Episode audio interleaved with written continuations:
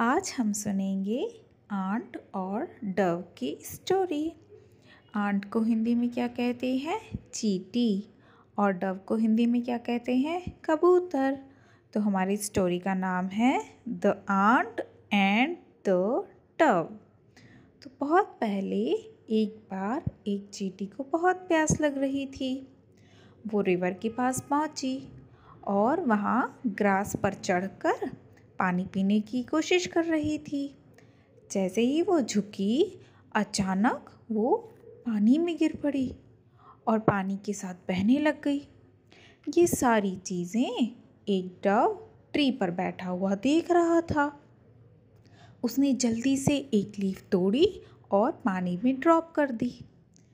चीटी ने उस लीफ को देखा और उस पर चढ़ गई और धीरे धीरे वो रिवर के किनारे आ गई और किनारे आकर उसने डव को थैंक यू कहा।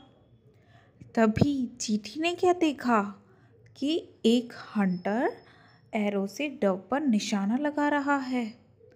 वो समझ गई कि डव जो है वो ट्रबल में है। वो तुरंत भागी और उसने हंटर के लेग पर काट लिया। जैसे उसने लेग पे काटा हंटर ज़ोर से चिल्लाया, आउच! और झुककर अपना लेग साफ़ करने लग गया।